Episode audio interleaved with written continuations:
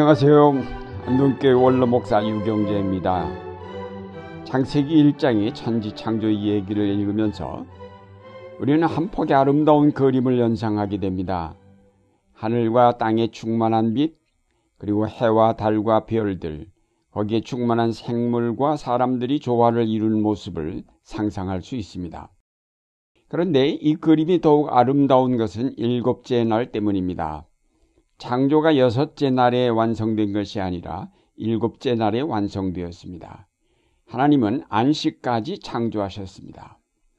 이 창조의 그림은 여백을 가진 동양화의 아름다움을 지니고 있습니다. 동양화의 여백이 대단히 중요한 것처럼 하나님의 창조에서 안식이 갖는 의미 또한 대단히 중요합니다. 창세기는 이 일곱째 날을 하나님께서 복을 내려 거룩하게 하셨다고 하였습니다.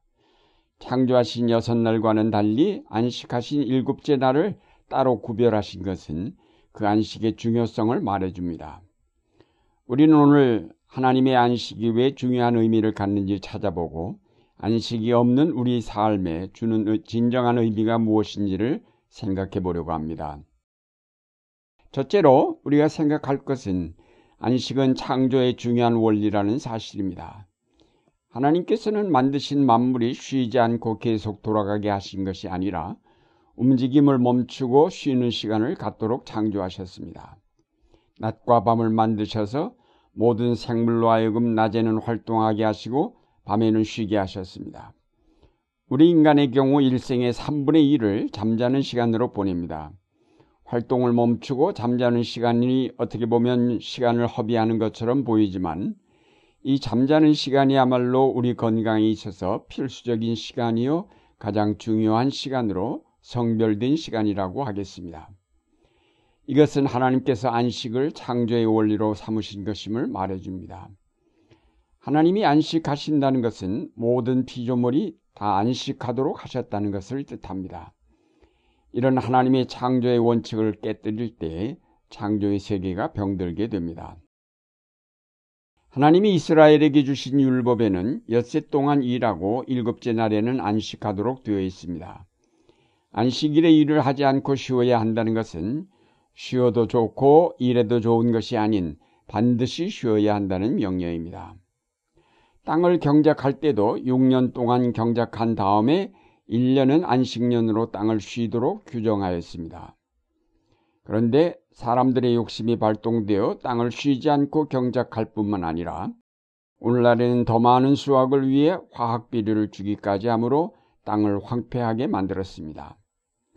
오늘날 자연의 생태계가 파괴되는 것은 이와 같이 인간의 욕심이 과도하게 발동되어 쉬지 않고 개발하고 생산하기 때문입니다. 요즘은 로봇까지 만들어 24시간 쉬지 않고 공장이 돌아가게 만들므로 창조의 원칙을 깨뜨리고 있습니다.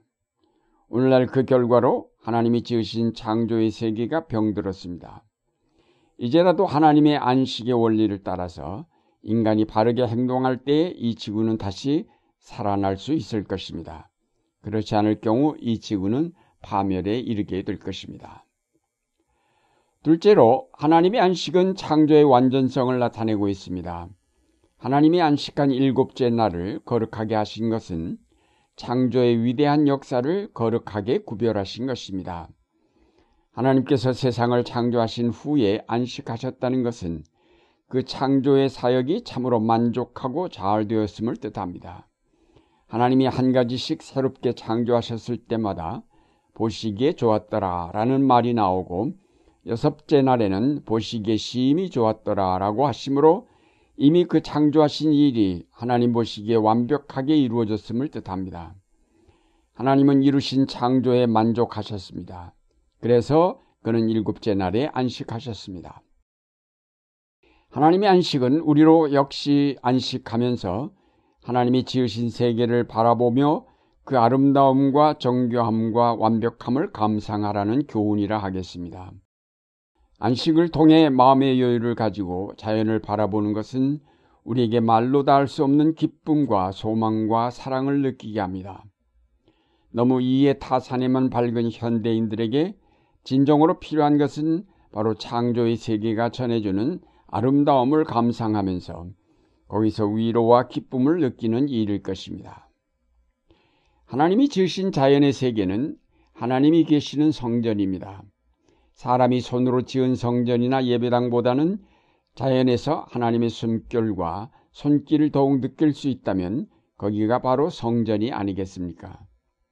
마음이 상한 자들, 슬픔을 당한 자들, 피곤한 사람들이 미풍을 따라 날아오는 자연의 향기를 맡으면 그 영혼이 맑아지고 잃었던 용기를 되찾게 될 것입니다. 하나님의 안식은 또한 그의 창조의 완벽함을 뜻하는 것이라고 하였습니다. 이것은 우리에게 낙관적으로 우리의 삶을 바라보게 합니다.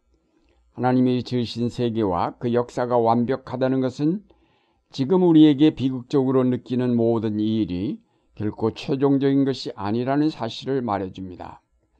하나님의 창조의 세계가 완벽하다는 것은 하나님께서 우리를 온전케 하실 것이라는 희망을 갖게 만듭니다. 지금 비록 인간의 잘못으로 말미암아 이 세계가 타락하고 더럽혀졌어도 하나님께서는 반드시 이 세계를 새롭게 하실 것이라는 믿음을 우리로 갖게 합니다. 그러므로 고난의 물결이 몰려올 때 하나님의 안식을 기억하십시오. 모든 역사를 완전케 하시는 하나님의 섭리가 우리를 새롭게 할 것입니다. 끝으로 하나님의 안식은 바로 우리 안식의 표입니다. 하나님께서 안식하셨다는 말은 모든 피조의 세계에도 안식을 주신다는 말입니다. 그가 지으신 창조의 세계를 안식으로 이끌어 드릴 것이라는 약속이 거기에 있습니다. 히브리서 4장에 보면 이미 그의 안식에 들어간 자는 하나님이 자기 일을 쉬심과 같이 자기 일을 쉰다고 하였습니다. 이 일을 쉰다는 것이 무엇입니까? 무거운 짐을 벗는 것과 같이 자유롭고 가벼우며 평안한 것이 아니겠습니까? 이것은 참 자유와 평화와 기쁨과 사랑이 있는 삶을 뜻합니다. 하나님은 우리에게 안식이 기쁨과 은총을 누리게 하시고자 안식하라는 계명을 주셨습니다. 안식은 단순히 휴식을 뜻하는 것이 아닙니다. 가난해질 수 있는 마음, 모든 생활의 편리함을 멀리할 수 있는 용기, 피조 세계와 호흡을 같이 하고자 하는 마음, 그리고 하나님의 창조의 뜻을 헤아릴 수 있는 지혜를 회복하는 것이 진정한 안식의 의미입니다. 우리가 주일에 하루 쉬면서 예배당에 나와 예배를 드리는 것은 단순하게 하루 휴식하는 의미만 있는 것이 아닙니다. 바로 하나님께 예배를 드림으로 우리가 하나님께로 돌아가는 것이며 그러므로 욕심을 버리고 가난한 마음을 배우며 높아지려는 마음 대신 겸손을 배웁니다. 우리가 하나님께 예배를 드림으로 부자가 되기를 간구하는 것이 아니라 이 땅에서는 가난하게 살아도 하나님 나라의 시민이 되고 내 영혼이 하나님이 주시는 은총으로 만족함을 얻기 위함입니다. 우리가 일주일에 한 번씩 조용히 나와 예배를 드림으로 무한 경쟁 사회 속에서 정신을 잃고 거기에 떠내려가지 않고 그 무한 경쟁의 끝이 파멸임을 바라보면서 거기서 벗어나 좁은 길을 택하여 걸어가게 되는 것입니다. 사랑하는 여러분, 오늘 안식 없는 삶으로 찌들어가는 현대인의 삶을 다시 한번 돌아보면서 하나님이 주신 안식의 원리를 기억하시기 바랍니다. 창조의 원리로서 주어진 안식을 무시할 때 우리의 삶이 파괴되고 이 지구가 파멸하게 된다는 사실을 분명하게 인식하고 그 원리를 따라 살기를 힘써야 할 것입니다. 하나님이 주신 안식을 통해 조용히 하나님의 세계를 살필 때 거기에 나를 치료하고 온전케 하시는 하나님의 은총의 손길이 있음을 발견하게 될 것입니다. 정신없이 달려가던 걸음을 멈추고 조용히 하나님의 세계를 바라보는 안식의 시간을 마련하시기 바랍니다. 하나님이 주시는 안식이 여러분의 영혼을 새롭게 하셔서 용기와 소망을 더하여 주시기를 바랍니다. 하나님의 안식의 참 기쁨을 맛보심으로 건강하고 아름다운 영적인 삶을 이룩해 가시는 여러분의 생활이 되시기를 바랍니다.